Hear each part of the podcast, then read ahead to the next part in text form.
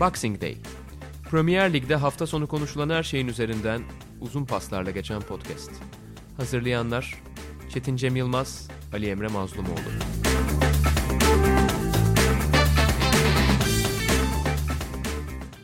Sokrates Podcast'a hoş geldiniz. İngiltere Premier Ligi başladı.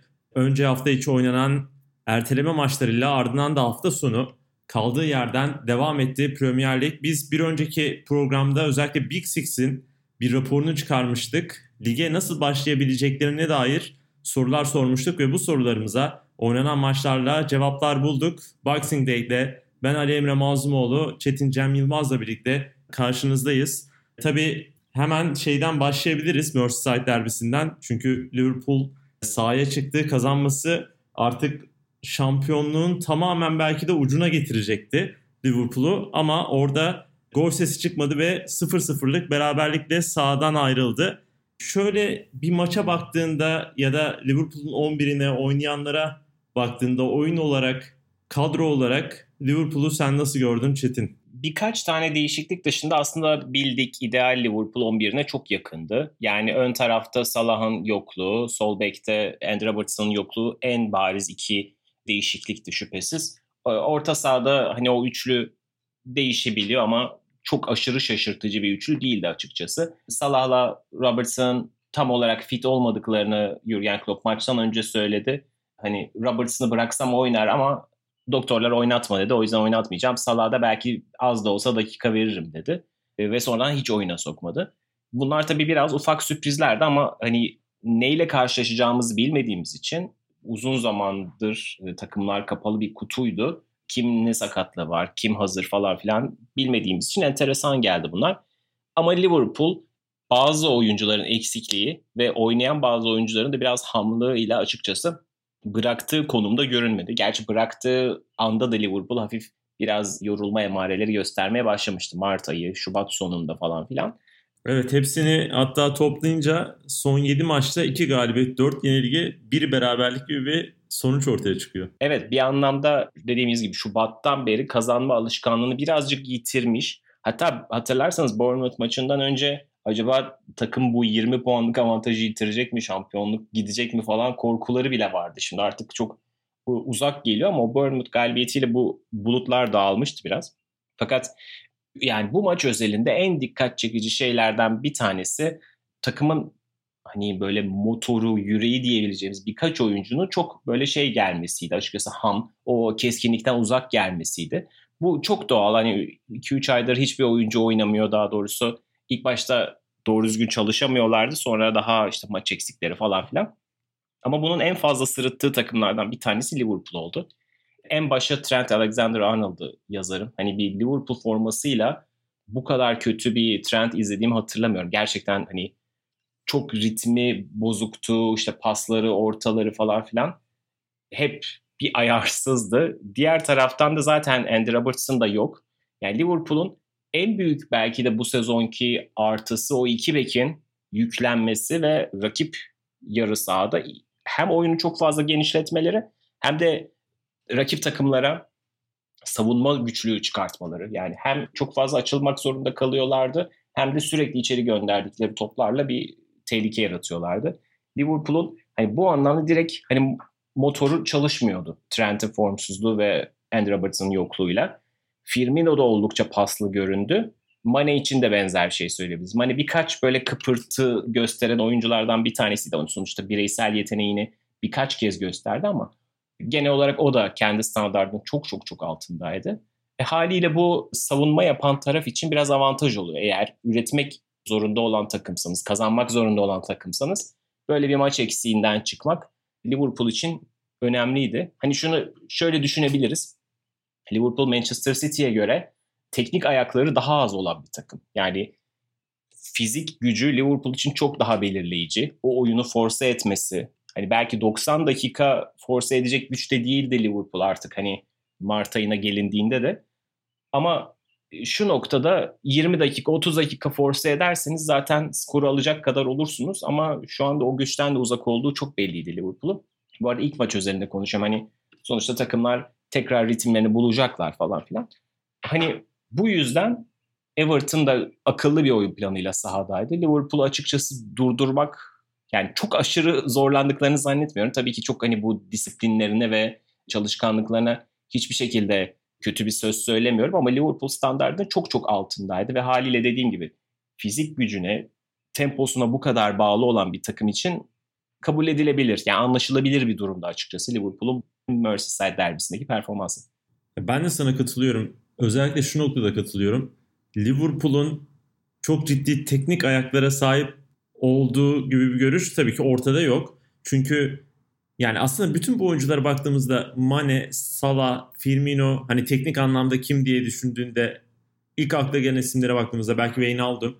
Bunların hepsi aslında Jurgen Klopp'la birlikte A plus seviyesine çıkan oyuncular. Daha önce Jurgen Klopp'un elinde olmadan birçoğu ya olacak mı, burada tutunabilecek mi ya da hakikaten en iyi oyuncu pozisyonuna gelebilecek mi diye hep akıllarda soru işareti olan, çoğundan vazgeçilmiş oyuncu topluluğuydu. Ama klubun elinde bu başarıya yükseldiler ve hepsi, şurası çok önemli ki, hepsi bu takımın içerisinde seviye atladılar. Peki bu takım nasıl bir takım? Hakikaten çok ciddi bir fiziksel güce dayalı. Rakibi sahada parçalamak üzerine yani o boğucu bir üstünlük kurmak üzerine şekillenen bir takım.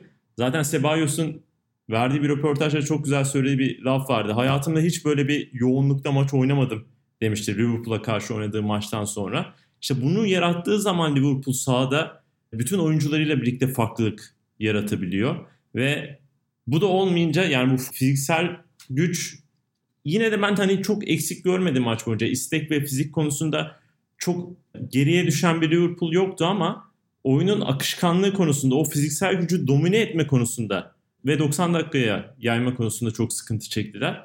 Ki Liverpool gibi takımlar için sen zaten güzel özetledin. Sürekli maç yapma, birlikte oynama gibi özellikle bu maç planına sahip takımlar açısından çok önemli unsurlar bunlar.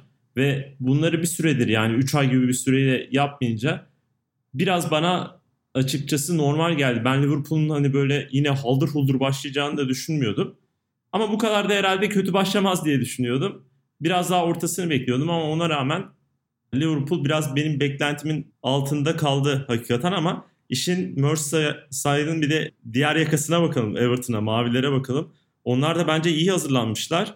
Ki zaten Ancelotti'nin o uzun süredir geldikten beri takım uyguladığı 4-4-2 ile orta alandaki dörtlüyle birlikte kanatları yine çok iyi kapattılar. Belki Alexander Arnold'un bu kadar etkisiz kalmasındaki nedenlerden biri de o olabilir. Çünkü yani Arnold'un üzerinde sürekli bir iki kişi vardı ve kanat pozisyonlarını, kanat etkinliklerini sürekli orada nasıl söyleyeyim paralize eden bir yapı vardı Everton'da. O anlamda maça taktiksel olarak belki biraz daha hazırlanmış gibi geldi bana Ancelotti. Bilmiyorum sen ne dersin? Evet öyle görünüyordu. Hem bahsettiğin gibi 4-4-2 ile özellikle her iki beke ama özellikle de Alexander Arnold'a yaptıkları baskı alan vermemeleri hem de Ancelotti'nin maç sonu röportajında söylediği Van Dijk'ın çıkış paslarını da engellemeye çalıştık. O, o da onların etkinliğini kısıtladı diyordu. Doğru. Bugün gerçekten oldukça kompakt. Hani Gomez'in de dönüşüyle oldukça da aslında hani pas yapma kalitesi de artmış olan. Ön tarafta da hem fizik hem de hız olarak oldukça iyi durumda olan Richarlison, e, Calvert-Lewin'den bahsediyorum. İyi bir ikiliye sahip olan bir Everton vardı. Parçaları iyi kullandılar ve açıkçası galibiyete de çok yaklaştılar. Hatta yani Liverpool %70 topa sahip olmuş olabilir ama maçın en kritik pozisyonunu Everton yakaladı ve Everton bence galibiyeti hak edecek noktaya getirdi. Sonuçta o pozisyonu Tom Davis direğe değil kalenin içine vursaydı çok itiraz edilecek bir şey olmazdı. Çünkü Liverpool oyuna büyük ölçüde hakimdi ama 60'tan sonra o artık oyunu da yavaş yavaş vermeye de başladı. Everton da biraz işte 60-80 arası ciddi ciddi gelmeye başladı. Hani galibiyetin kokusunu da almaya başladı. Birkaç kontra, bir tane de Richarlison'un kaçırdığı bir pozisyon vardı. Yani aslında bekledikleri fırsatları da yakaladılar ve bunları değerlendiremediler. Bence planı daha iyi işleyen taraf Ancelotti oldu. Sahada istediğini yapan taraf Everton'dı. Everton çok uzun zamandır Liverpool'u ligde yenemiyor. Yani onu açıkçası kırmaya çok yaklaştılar. Ama enteresan şekilde şimdi bir istatistik son Goodison Park'ta oynanan son 7 Merseyside derbisinin 6'sı berabere bitmiş. Bununla beraber 8'de 7 oldu sanırım. Yani dolayısıyla aslında bu derbinin biraz şeyi bu oldu. Everton'ın sahasında Goodison Park'ta oynanıyorsa maçların biraz genelde kaderi bu oluyor. İşte Sam Allardyce'lı yıllarda da biraz böyleydi. O da daha kapanıp sonuca kontrataklarla gitmeye çalışıyordu. Benzer senaryolar yaşanmıştı açıkçası ama bu herhalde son yıllarda Everton'ın Liverpool'u yenmeye en çok yaklaştığı an oldu. Ama olmadı ve maç işte bir noktada hani hak edildiği gibi. Bence Everton kazansaydı hak etmiş olacaktı gayet. Ama bir şekilde olmadı. Maçta bu temposuzluğuna yakışan bir şekilde 0-0 bitmiş oldu. Evet o zaman Liverpool'dan Londra'ya doğru yol alalım. Orada da haftanın en çok beklenen maçlarından biri vardı. Tottenham'la United arasında oynanan hem iki büyük kulüp olması nedeniyle tabii ki hem de Mourinho'nun eski takımı olması ve ilk maçtaki hikayesiyle birlikte düşünüldüğünde güzel bir maç bekliyordu bizi. Aslında iki takım da biraz şey gibi pandemi öncesi bıraktığı yerden devam ettiler. Yani Tottenham zaten bu aradan önce artık o ilk başladığı, Mourinho'nun ilk başladığı dönemdeki hücum akışkanlığını kaybetmiş, daha geride bekleyen, daha kontra ataklar üzerinden iyice aslında oraya sınırlı kalan bir takım haline dönüşmüştü ve ardı ardına puanlar kaybediyordu. United da diğer taraftan topu ayağına alınca nasıl oynamayı öğrenen bir takım haline gelmişti. Bruno Fernandes'in de takıma eklenmesiyle bunu daha iyi beceren, kilidi açabilen bir takım haline gelmiş aslında. Ve iki takım da benim gördüğüm kadarıyla bıraktığı yerden devam ettiler bu maçta. Ve Manchester United'ı açıkçası ben bu araya rağmen iyi buldum. Ama Tottenham'daki düşüş sanırım bu şekilde ya aslında çok çok kötü oynamadı Tottenham ama bu yapıyla birlikte çok da artık üst sıraları hedefleyecek bir takım görüntüsü çizmeyecek gibi geldi bana. Ya ben açıkçası Tottenham için o kadar negatif düşünmüyorum. Yani dediğine şu açıdan katılıyorum. İki takım da biraz bıraktığı gibiydi ama iki takım da hani bence bıraktığından kötü değil. Bence Tottenham hatta bıraktığından daha iyi durumdaydı. Birkaç tane radikal değişiklik vardı. Hani göbekteki o artık Pochettino döneminin imza ikilisi Alderweireld ve Vertonghen ikisinin de kesildiği ki bu sezon ikisi de en kötüleri arasındaydı. Ve Eric Dyer, Davinson Sanchez ikilisiyle başladı. Radikal sayılabilecek bir karardı açıkçası Mourinho adına. Orta sahada yine Lamela'ya dönüş, Bergwijn ve Son. Önlerinde de Harry Kane ile sanki böyle ideal dörtlüsü bu olacak izlenimini verdi. Harry Kane çok etkisizdi ama arkasındaki üçlü gerçekten Lamela belki son yıllardaki en iyi maçını oynadı. Yani hiç beklemediğim kadar iyiydi. Ve Bergwijn de bayağı iyi bir transfer olduğunu gösterdi. Ya oyunun ilk yarım saatinde bence bayağı iyiydi Tottenham ve yani belki belirgin olarak oyunu force etmediler ama işte hani bahsettiğimiz Liverpool'la alakalı Liverpool'la ilgili söylediğime benzer şekilde çok domine edecek bir şey beklememek lazım takımlardan şu anda. Çünkü hala şu anda artık sezon başı gibi bir form durumu var alev alev yanmasını beklemiyorum takımların. Ama Tottenham'ı bıraktığı yere göre iyi bir yarım saat oynadılar ve golü de buldular. Ve bir iki tane daha hani e, yaklaştıkları pozisyon oldu. Net böyle ya ikiyi bulurlar da değil ama gole birkaç kere yaklaştılar ve Bergwijn'la da buldular. Ben açıkçası o yarım saatte Tottenham'ı çok beğendim. Ama United'ın da oradan sonra verdiği reaksiyon iyiydi. Hem deplasman, gerçi ne kadar deplasman sayıları tartışılır ama onun üzerine geriden gelip oyunu kabul ettirme, topu rakibe yani zaten topu onlar alıyorlardı ama Tottenham'ın kontrataklarıyla falan bir türlü baş edemiyorlar. Bayağı bir baskı yediler yani. Çıkmaya çalışırken çok kaybettiler ve sürekli geri dönmek zorunda kaldılar. Ama onun üzerine yarım saatten sonra özellikle ikinci yarının başında falan filan böyle anlamlı baskılar kurdular. Ve bir şekilde golü de buldular. Ben açıkçası her iki takım adına da şey yani olumlu sinyaller aldığım bir maçtı. Tottenham'ı dediğim gibi beklediğimden çok daha iyi buldum. Manchester United'ı yani umduğumdan daha iyi bulmadım. Ee, bence Manchester United'ın sonuçta hala tabanı bu değil ama sonuçta Bruno Fernandes yani cidden çok kısa zamanda çok etki yarattı. Pogba oyuna girdikten sonra direkt hani gol katkısı sayılabilecek bir şekilde e, pozisyona girdi ve penaltıyı da yaptırdı. Haliyle şey oldu yani. Yavaş yavaş bu takımın üzerine kurulacağı eğer yani Pogba'da kalırsa Fernandes, Pogba, Rashford'ı beraber yavaş yavaş görmeye başladık sanki. Ama tabii Rashford pek iyi bir gününde değildi. Martial bayağı kötü sayılabilirdi. Hani bu bireysel performanslar çok çok değerli Manchester United için. Yani sonuçta Manchester United'da maç alabilecek bahsettiğimiz bu 4-5 oyuncu. Onların ikisi üçü birden gününde olmayınca bir maçı almak oldukça zor. Enteresan şekilde ikinci bir penaltıyla bayağı almaya da yaklaştı da sonra VAR'dan döndü o penaltı ki zaten penaltı değildi yani alakası olan bir pozisyon değildi. Ama enteresan bir maçtı. Manchester United adına yani bu maçın da hakkı bence beraberlikti.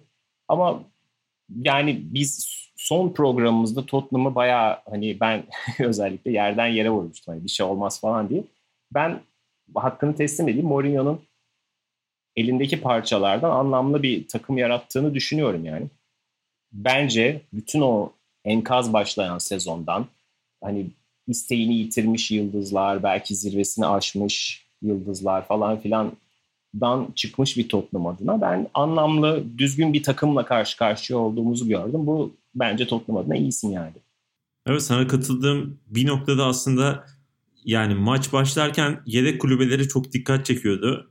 United'ın yedek kulübesinde oyuna sürüp sonradan oyunu değiştirebilecek işte Greenwood var, Pogba var, Igalo bile orada olabilir. Bir yandan Lingard sayabilirsin, Mate'yi sayabilirsin ama Tottenham'ın yani kenarda oyuna sürebileceği ve oyunu değiştirebilecek neredeyse Lo Celso belki e, bu katkıyı yapabilirdi. Onun dışında hiçbir oyuncusu yoktu. Aslında baktığında kadro darlığı Tottenham'da ciddi bir sorun olarak duruyor sakatlarla beraber ve cezalarla beraber düşünüldüğünde.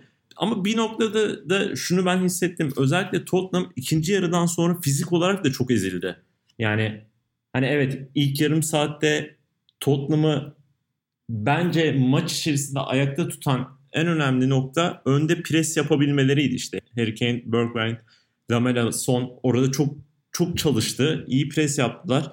United'ın çıkmasına engel oldular. Topa biraz daha sahip olmasına engel oldular. Daha dengeli bir 30 dakika vardı. Ama ikinci yarı ile birlikte özellikle 60'lar Pogba'nın hani oyuna dahil olduktan sonrası orada şey oldu direkt. Hakikaten Tottenham'ın öndeki oyuncularının böyle ileri gidip pres yapacak bir hali kalmadı gibi bir görüntü vardı.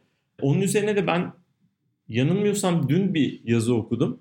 Mourinho'nun bu oyuncuların çalışkanlıklarını ölçen, fiziksel verilerini toparlayan GPS sistemine karşı bir adam olduğu aslında biliniyor. Daha çok istatistiksel bazdan ziyade gördüğümle ben takımı yönetirim kafasında bir teknik direktör.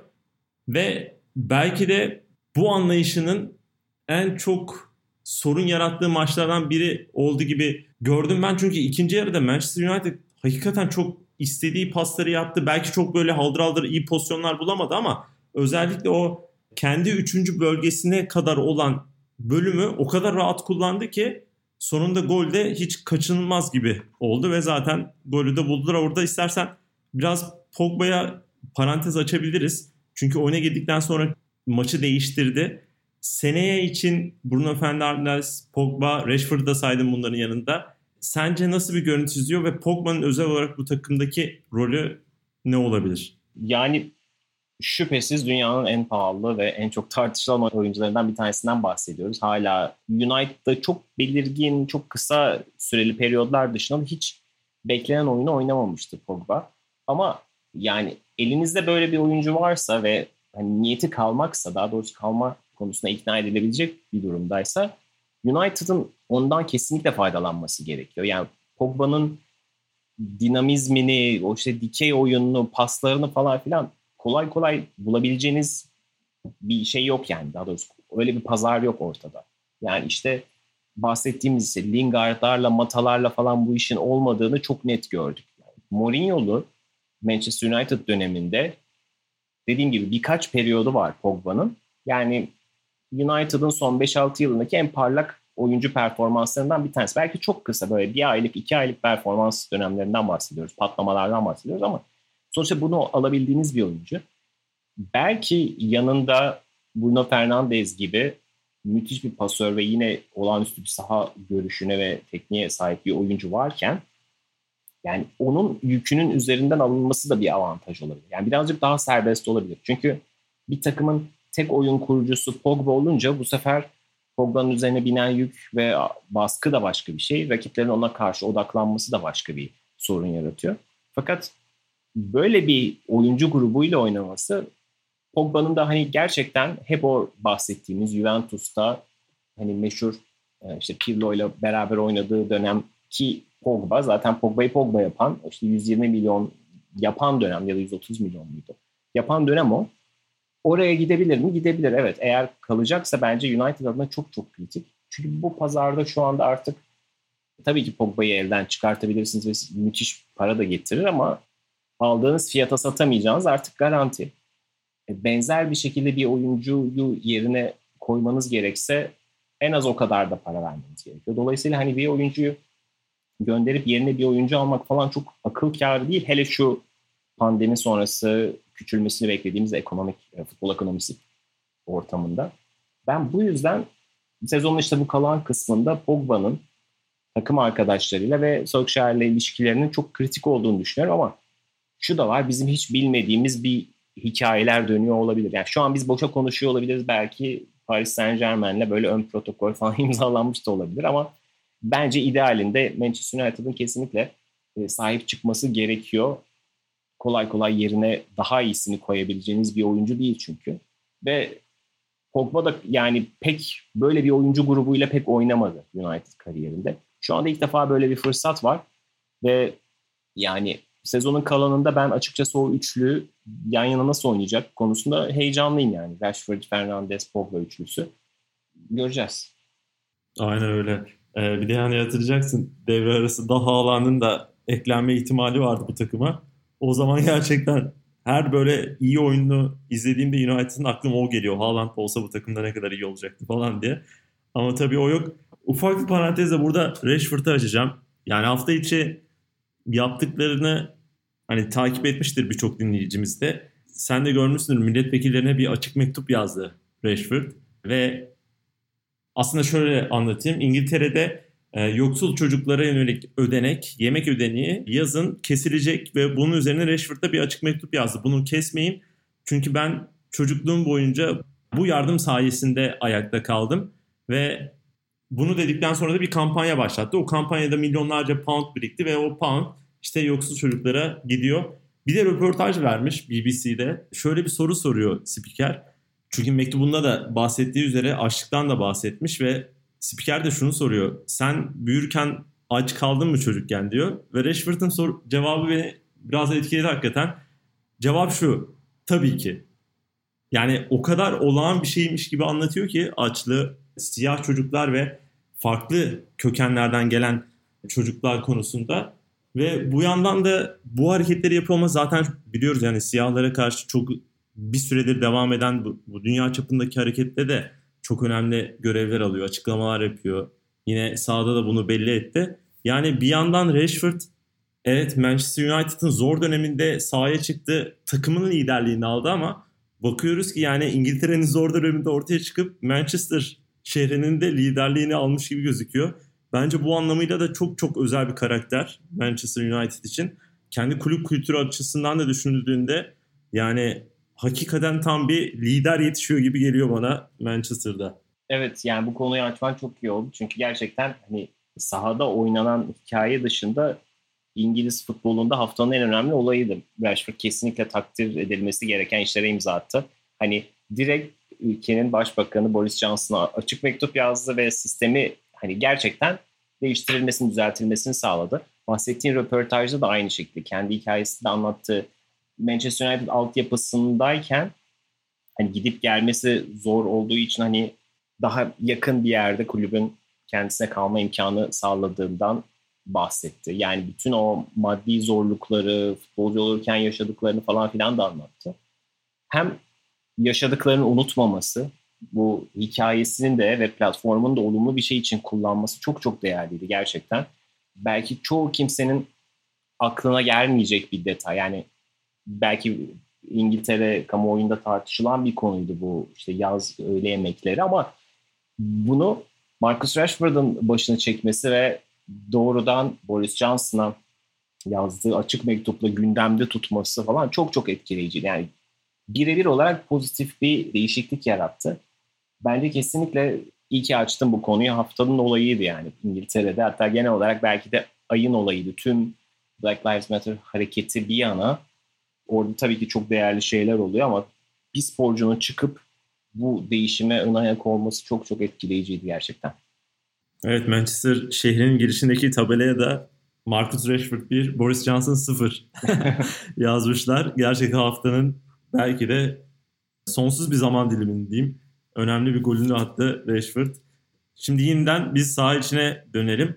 Chelsea aslında bu geri dönüşte belki de oynadığı futbolla Aston Villa karşısında özellikle maçın bazı bölümlerinde oynadığı futbolla en çok övgüyü alan takımlarından biri oldu. Geri düşmüştü. Çok da kötü bir dakikada gol yediler. İlk yarı hemen bitmeye yakın bir noktada gol yediler ama ikinci yarıda özellikle başından itibaren yaptığı tempoyla birbiri arada golleri buldular. Önce Pulisic sonra Giroud ve maçı kazanmayı başardılar ve en yakın takipçisi United'da farkı da 5'e çıkardılar bu galibiyetle birlikte. Evet Chelsea adına hakikaten çok kritikti bu. Yani United eğer kazanmış olsaydı baskıyı çok artıracaktı ya da işte Tottenham iyice yer yani yaklaşacaktı, arkası iyice kalabalıklaşacaktı falan filan ama o beraberlik Chelsea için en ideal sonuç oldu. Bir de üzerine kazanarak bu avantajı kullanmış oldular. Yani boşa çevirmediler. Sheffield United'ın da üst üste iki maçta puan kaybı yaptığını hatırlarsak yani 5 puanlık bir avantajları var artık Wolverhampton ve Manchester United önünde. Hep bahsettiğimiz gibi Manchester City eğer UEFA'dan cezası onanırsa zaten iyice rahat bir konumdalar ama şu anda ligin dördüncülüğü hatta belki şu an üçüncülük için de anlamlı bir yarış içinde olacaklar. Hani o kalabalıktan kendilerini sıyırmaları önemliydi. Çünkü geçen seneyi de hatırlarsak o dördüncü sırayı kimse istemiyor mu yarışı olmuştu bir ara. Üst üste hiçbir takım kazanamıyor falan filan. Chelsea bu sene de o problemi yaşamayacağını en azından gösterdi. O anlamda değerliydi. Şimdi Chelsea için hep konuştuğumuz gibi bu sezon en takdire şayan takımlarından bir tanesi. Bu sene aslında çok yaşadıkları bir problemi bugün Aston Villa karşısında yaşıyor gibilerdi. Yani aslında çok baskılı oynayıp rakip ceza sahasına girip pozisyonlar yaratıp golü bulamayıp sonra kırıldıkları bir dolu maç var bu sezon ve puan kaybı yaptıkları. O ilk golü atamayıp ve tamamen hani bitiricilik problemlerinden veya işte o final paslarından kaynaklanan belki tecrübesizlikle de açıklayabileceğimiz bu durumdan dolayı bir dolu puan kaybı yaptılar ve belki de çok daha iyi konumda da olabilirlerdi.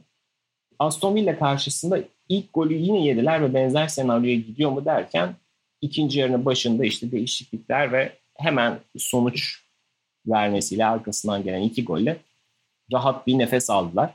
Yani aslında oyunun geneline bakıldığında goller çıkarılsa çok daha tek taraflı bir skor tahmin edilebilirdi. Yani böyle 3-0, 4-0'a da gidebilecek bir maçtı belki ama hep bu işlerin de hikayesi biraz budur. Eğer rakibi kıramazsınız bir çok siz bu sefer kırılgan bir duruma gelirsiniz. Chelsea adına enteresan olan belki işte o değişiklikler sonrası gollerin gelmesi, Pulis için katkı yapması, iki golün de benzer şekilde Aspilicueta tarafından hazırlanması ve hep tartışılan, bu sezon ikinci plana atılan yani Temi Abraham'ın yediği olan ama çıktığında da işte görevini yapan Giroud'un da galibiyet golünü atması. İşin enteresanlıklarıydı açıkçası. Bütün aslında transfer yasağına da rağmen altyapısının ve geçmişten gelen işte tecrübeli oyuncular havuzunun getirdiği geniş bir kadrosu var aslında Chelsea'nin. Ve o geniş kadroyu da bir şekilde hep iyi kullanmayı başardı Frank Lampard. İşte ara ara konuşuyoruz. Willian devreye girdi. Bugün Giroud devreye girdi. Pulisic tekrar faktör olacağını gösterdi ki gelecek seneye ben hep yani yeni bir transfer etkisi yaratacağını düşünüyorum gelecek sene. Ve gençler zaten işte Mason Mount'lar, Billy Gilmore'lar falan filan malumumuz. Ruben Loftus-Cheek de nihayet devreye girdi bir senelik sakatlığının ardından. Yani Chelsea adına pek çok yani söyleyebileceğim çoğu şey tamamen neredeyse olumlu. Dolayısıyla onlar adına değerli. Belki ligin vasat takımlarından bir tanesi olduğu için Aston Villa galibiyet çok önemli olmayabilir ama değerliydi lige böyle bir galibiyetle girebilmek. Çünkü Aston Villa bir maç oynamıştı. Chelsea ise oynamamıştı. Hani neyle karşılaşacağını bilmiyorsunuz böyle bir ortamda. Dolayısıyla bence bütün bunlara alt alta konduğunda oldukça pozitif bir galibiyetti Chelsea adına. Evet beni de özel olarak etkileyen şeylerden biri şu oldu. İlk yarıda da zaten topu tamamen Aston Villa yarı sahasında oynuyordu Chelsea ama bir türlü o kilidi açmayı, pozisyon bulmayı başaramamıştı. ikinci yarı ile birlikte sanki abi yani böyle FM'de kanatlara yüklen taktiği verirsin ya bir anda takım böyle kanatlardan gitmeye başlar. O taktiği öyle bir vermiş ki Lampard bir anda kanat organizasyonları ilk yarıya nazaran 4-5 kat artmaya başladı. Özellikle sağ kanatta Aspilicueta kanadında. Aspilicueta da Real Madrid maçındaki Fatih Akgel performansını gösterdi resmen. Oradan sürekli bindirme. Sadece şey anlamda değil, orta yapma anlamında değil. Acayip organizasyonlar döndü orada Willian'la beraber yaptı. Ve o organizasyonlar hemen golü getirdi. Yani bir anda Aston Villa'nın kilidini çözme noktasında da Lampard çok kilit bir dokunuş yaptı ilk yarı bittiğinde. O anlamda da bence bir artı puan daha kazanmış oldu Lampard benim gözümde. Hakikaten yani mesela sezon başında da düşündüğümüzde ya bu takımda kim gol atacak? Hani bu takım gerçekten ilk dörde oynayabilir mi? Şampiyonluk Şampiyonlar Ligi'ne gitme şansı var mıdan? Şimdi baktığımız noktada yani kulübesinde bile kimi koysan hani Billy Gilmore'u biraz daha ayrı tutuyorum. O daha çok genç, çok yetenekli. İlerleyen dönemde de bu lige damga vuracak belki ama çok genç olması dolayısıyla dışarıda bırakıyorum. Ya kulübeye bile baktığında yani her takımda oynayabilecek kapasitede oyuncular var. En azından rotasyonuna girebilecek oyuncular var. Yani nereden nereye geldi bu takım? Gerçekten bu yılki serüveni Chelsea'nin çok özel ki başka bir serüvende yazmaya başladılar yani yapılan transferler Ziye gelecek şimdi Werner yani Bayern Münih ve Liverpool gibi kulüplerle yarışıp Werner'i ikna etmek ki şimdi onun da birkaç hani transfer detayı ortaya çıkmaya başladı. Lampard ve Petr Cech özellikle mesaj bombardımanına tutmuşlar Werner'i ikna edebilmek için falan. Yani bir anda çok çalışan, takımı inşa eden, inşa ederken de sürekli geliştiren bir ekip var Chelsea'de. Seneye de yani daha Hazard'ın parası bitmedi biliyorsunuz daha yani Real Madrid'e satılmıştı o paranın tamamı kullanılmadı. Şimdi Morata kiralık olarak verilmişti. Muhtemelen o satın almaya gidecek. Oradan bir para gelecek. Hala yani transfer içinde bütçesi var Chelsea'nin. Ki bu bütçeyi de mutlaka kullanacaklardır. Çünkü bir yandan yönetim de Lampard'a ciddi bir şekilde inanmaya başladı. Araları çok iyi. Yani Chelsea adına özellikle gelecek sezon çok ya böyle mücadeleci ve keyif veren bir takım görmek çok da herhalde şey olmaz, sürpriz olmaz. Şeye geçelim istersen. Evet, Chelsea'ye biraz övgü çok oldu. Bunu dengelemek için Arsenal konusuna geçiyorum. Arsenal'da iki maç yaptı. Aradan sonra önce City'ye 3-0 kaybetti. David Luiz skandalı sonrası. Ardından da hafta sonu Brighton'a 2-1 kaybettiler. Ve pandemiden belki de en çok eleştiri alarak dönen takım olacak Arsenal. Evet yani bir yandan yine olumlu konuştuğumuz takımlardan bir tanesiydi Arsenal ama yani çok şeyin de değişmediğini gösteren bir hafta oldu. Yani Manchester City'ye yenilmek çok ayıp değil. Yani 3-0 yenilmek de çok ayıp değil. 4 de yiyebilirsiniz. Geçen sene Liverpool 5 gol yedi yani. Çok değil yani. Bir, bir önceki sezon pardon. Yani bunlar olabilir. Manchester City sizi bir gün yakalar ve bunu yapar. Zaten işte çok erken bir kırmızı kart ve penaltı ile oyun zaten koptu. Ama bunun dışında sahada Arsenal adına hiç yani ne yapılacağına dair bir ışık veren, bir plana dair bir, bir söz söyleyen bir durum yoktu sahada. Evet City çok rahat oynadı açıkçası. Yani City'yi tahminimden daha hazır buldum ama şu an hala tam emin değilim. Biz bu programı daha önce kaydediyoruz. Burnley maçında ve sonraki Chelsea maçında bir görmek istiyorum. Çünkü City çok çok hazır gelmiş gibi görünüyor. Ama Arsenal bu kadar yumuşak bir takım olduğu için mi bu kadar alanı buldular? Bu önemli. Enteresan şeylerden bir tanesi de iki maç arasında da çok fazla değişiklik yapması Arteta'nın. Yani yine tabii ki Özil falan çok konuşuldu ama iki maç arasında tabii ki hani rotasyon biraz e, fizik gücünden dolayı da yapmış olabilir. Doğru. Ama iki maçı da yan yana koyunca kafamda Arsenal'ın evet Arteta'nın Arsenal'ı böyle olacak dair bir şey söylemiyor bana. Bu enteresan ve bu sene pek çok maçta Unai Emery'nin Arsenal'inde de gördüğümüz üzere yani ligin en nasıl diyeyim teknik kapasitesi en düşük takımlarından bile baskı yiyebilen bir takım Arsenal. Watford maçını hatırlıyorum 30'a yakın şut yemişti Arsenal. Yani Brighton gibi gerçekten tekniği çok limitli bir takım karşısında bile topu hiç böyle alamadılar. Yani ve belirgin bir baskı da koyamadılar ortaya. Ve maçın sonlarına doğru yani artık golü bulmuşsun, öndesin. Yani şu oyunu tutun. Yani en azından şurada şu 3 puan alın ve artık hani sıçramaya geçin.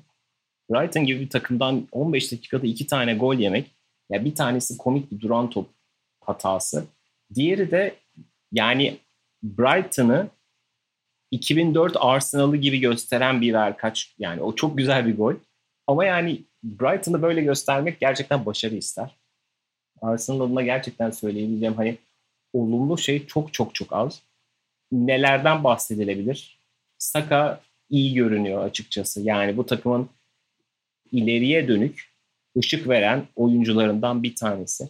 Onun dışında ben artık hani sezon başına çok övdüğümüz Genduzisi'nden zamanında çok fazla savunduğum işte Mustafis'ine falan filan Bayern'e ya buna her biri aslında biraz abartılı olarak ne bileyim. Bazen Arsenal'lı taraftarlar övgünün de yerginin de dozunu kaçırırlar. Dolayısıyla yerginin dozunu kaçırdıklarını mesela ben Mustafi'yi ya da Şaka'yı savunmayı tercih ederim. Ama gerçekten bazen e, bu oyuncuların çok savunulacak, tutulacak yerleri olmadığını düşünüyorum. Yani Brighton önünde 15 dakika oyunun tutulamamasının ve 95. dakikada o golün yenmesini falan yani izahını bulmak gerçekten çok zor. Açıkçası dediğim gibi olumlu bir şey konuşmak çok güç geliyor şu anki Arsenal adına. Evet bu arada Brighton da kendini biraz garantilemiş oldu. Çok inanılmaz yani cehennem fiksürüne girmişlerdi. Arsenal'la başlayan sonra Leicester City, Manchester United, Liverpool, Manchester City yani şu kısa arada bu takımlarla oynayacaklardı. Ama bu galibiyetle birlikte düşme hattının 5 puan ilerisine atmış oldular. Kendilerini bir anda yani hakikaten çok önemli bir galibiyet oldu onlar için. Biz ama City'ye biraz sen biraz değindin ama gelecek maçları üzerinden bakalım. Tabii biz şimdi program kaydını yapıyoruz. Burnley maçıyla oynayacak programın yayınlanacağı gün. Ama şu eksende değerlendirebiliriz bundan ziyade. Şimdi Burnley ile oynuyor pazartesi Perşembe günü de yanılmıyorsam Perşembeydi Chelsea maçı var. Çarşamba günü de Liverpool'un Crystal Palace maçı var. Yani öyle bir kombinasyonlar var ki ortada. Yani dile getirmek bile çok zor. Yani şu Burnley maçını kazanamazsa işte Liverpool Crystal Palace'a e, Palace'ı yenerse kazanabilir. İşte bu maçı kazanırsa Chelsea'yi kaybederse Liverpool berabere kalırsa o bu falan filan. İyice İlker Yasin olayına dönmüş durumda olay. Yani ya bütün bu şeylere falan bakıldığında belki de bu hafta içi şampiyon olarak Liverpool'u görebiliriz ya da hakikaten göremeyebiliriz. Çok sıkışık ve çok güzel bir haftaya giriyoruz hakikaten bu fikstür açısından. Evet şimdi Manchester City dediğim gibi yani Arsenal karşısında çok beğendim ama bu ölçü olup olmadığından şu an emin değilim. Yani ve Manchester United'a uygulanır mı bilmiyorum ama enteresan bir detay vardı hafta içi maç oynayan dört takımın üçü oynadılar ve yenildiler. Yani Sheffield United ligin en iyi takımları yani gerçekten bu sezonun en iyi takımlarından bir tanesi. Newcastle karşısında darmadağın oldular. Görmüşsündür yani. Arsenal Brighton karşısında darmadağın oldu. İşte Aston Villa'da Chelsea'ye yenildi ikinci maçlarında. Dolayısıyla belki çok uzun süredir oynamayıp 3 gün arayla iki maç yapmanın da dezavantajını yaşamış olabilirler bu takımlar. Manchester City bunu yaşar mı bilmiyorum. Çünkü Manchester City işte daha kullanmadığı bir dolu oyuncusu var. Ve e, Arsenal maçının da son yarım saati çok şey tempoda oynandı. Aşırı düşük bir antrenman maçı temposunda oynandı. Bunlar avantajı olabilir. İşte Agüero mesela çok sonradan girdi. Sane oynamadı falan filan. Şimdi bu oyuncuların direkt ilk 11'de oynadığını düşündüğümüzde haliyle Manchester City'nin tırnak içinde ikinci takımı bile ligin çok seviyesinin çok çok üstünde oluyor. Haliyle City Burnley maçını kayıpsız geçebilir ama zorlanmaları da muhtemel. Dediğim gibi şu anda bu yayını biz o maçı izlemeden yapıyoruz. Ama ondan sonrasında evet Chelsea maçı çok enteresan olacak. İzlemesi çok keyifli olacak. Ve ardından da zaten 2 Temmuz'da Manchester City Liverpool maçı var. Eğer Manchester City kayıpsız devam ederse o maçta tekrar bir şampiyonluk maçı olacak. Hani sezon çok koptu falan görünürken kendi içerisinde bir final olacak. Yani Liverpool o maçı kaybetse bile sonrasında yine zaten artık 5 puana ihtiyacı var. Yani o 5 puanı Liverpool bir yerlerden tabii ki alacaktır ama bu sezonun enteresan hani bir final maçıymış gibi bir lanse edilmesi muhtemel bir fikstürü olacak o. Dolayısıyla enteresan görünüyor evet 2 Temmuz'daki o maça kadar iki takımdan herhangi bir tanesi hata yapar mı, fark kapanır mı, açılır mı? Enteresan, sürprizsiz gibi görünen sezonun sonunda içinde enteresan bir twist olabilir. Evet açıkçası benim de hani gönlüm o maçta şampiyonluğun belli olup olmayacağı işte o maça kalmış olması hani benim için en iyi senaryo olur. Çok çok güzel bir maç izleriz. Umarım takımlar bizi yanıltmaz da oraya kadar şöyle söyleyeyim. City umarım bizi yanıltmaz. İki maçı arda arda alır ve oraya götürmüş olur. Çok da güzel finale yakışır bir maç ortaya çıkar diyelim. Ve bu haftayı toparlayalım istersen. Takımlar İngiltere'de sahaya döndüler. Uzun bir aradan sonra futbolun belki de hiç bu kadar ara vermediği bir dönemden sonra sahaya döndüler. Biraz pas vardı takımların üzerinde ama buna rağmen güzel maçlar, güzel goller de izleme şansı yakaladık ki Premier Lig her zaman zaten bunu izleyicilerine sunmayı başarıyor. Biz şimdilik programa veda edelim. Haftaya yine Belki haftayadan önce Liverpool şampiyon olursa sizlerle birlikte burada olacağız. Şimdilik hoşçakalın.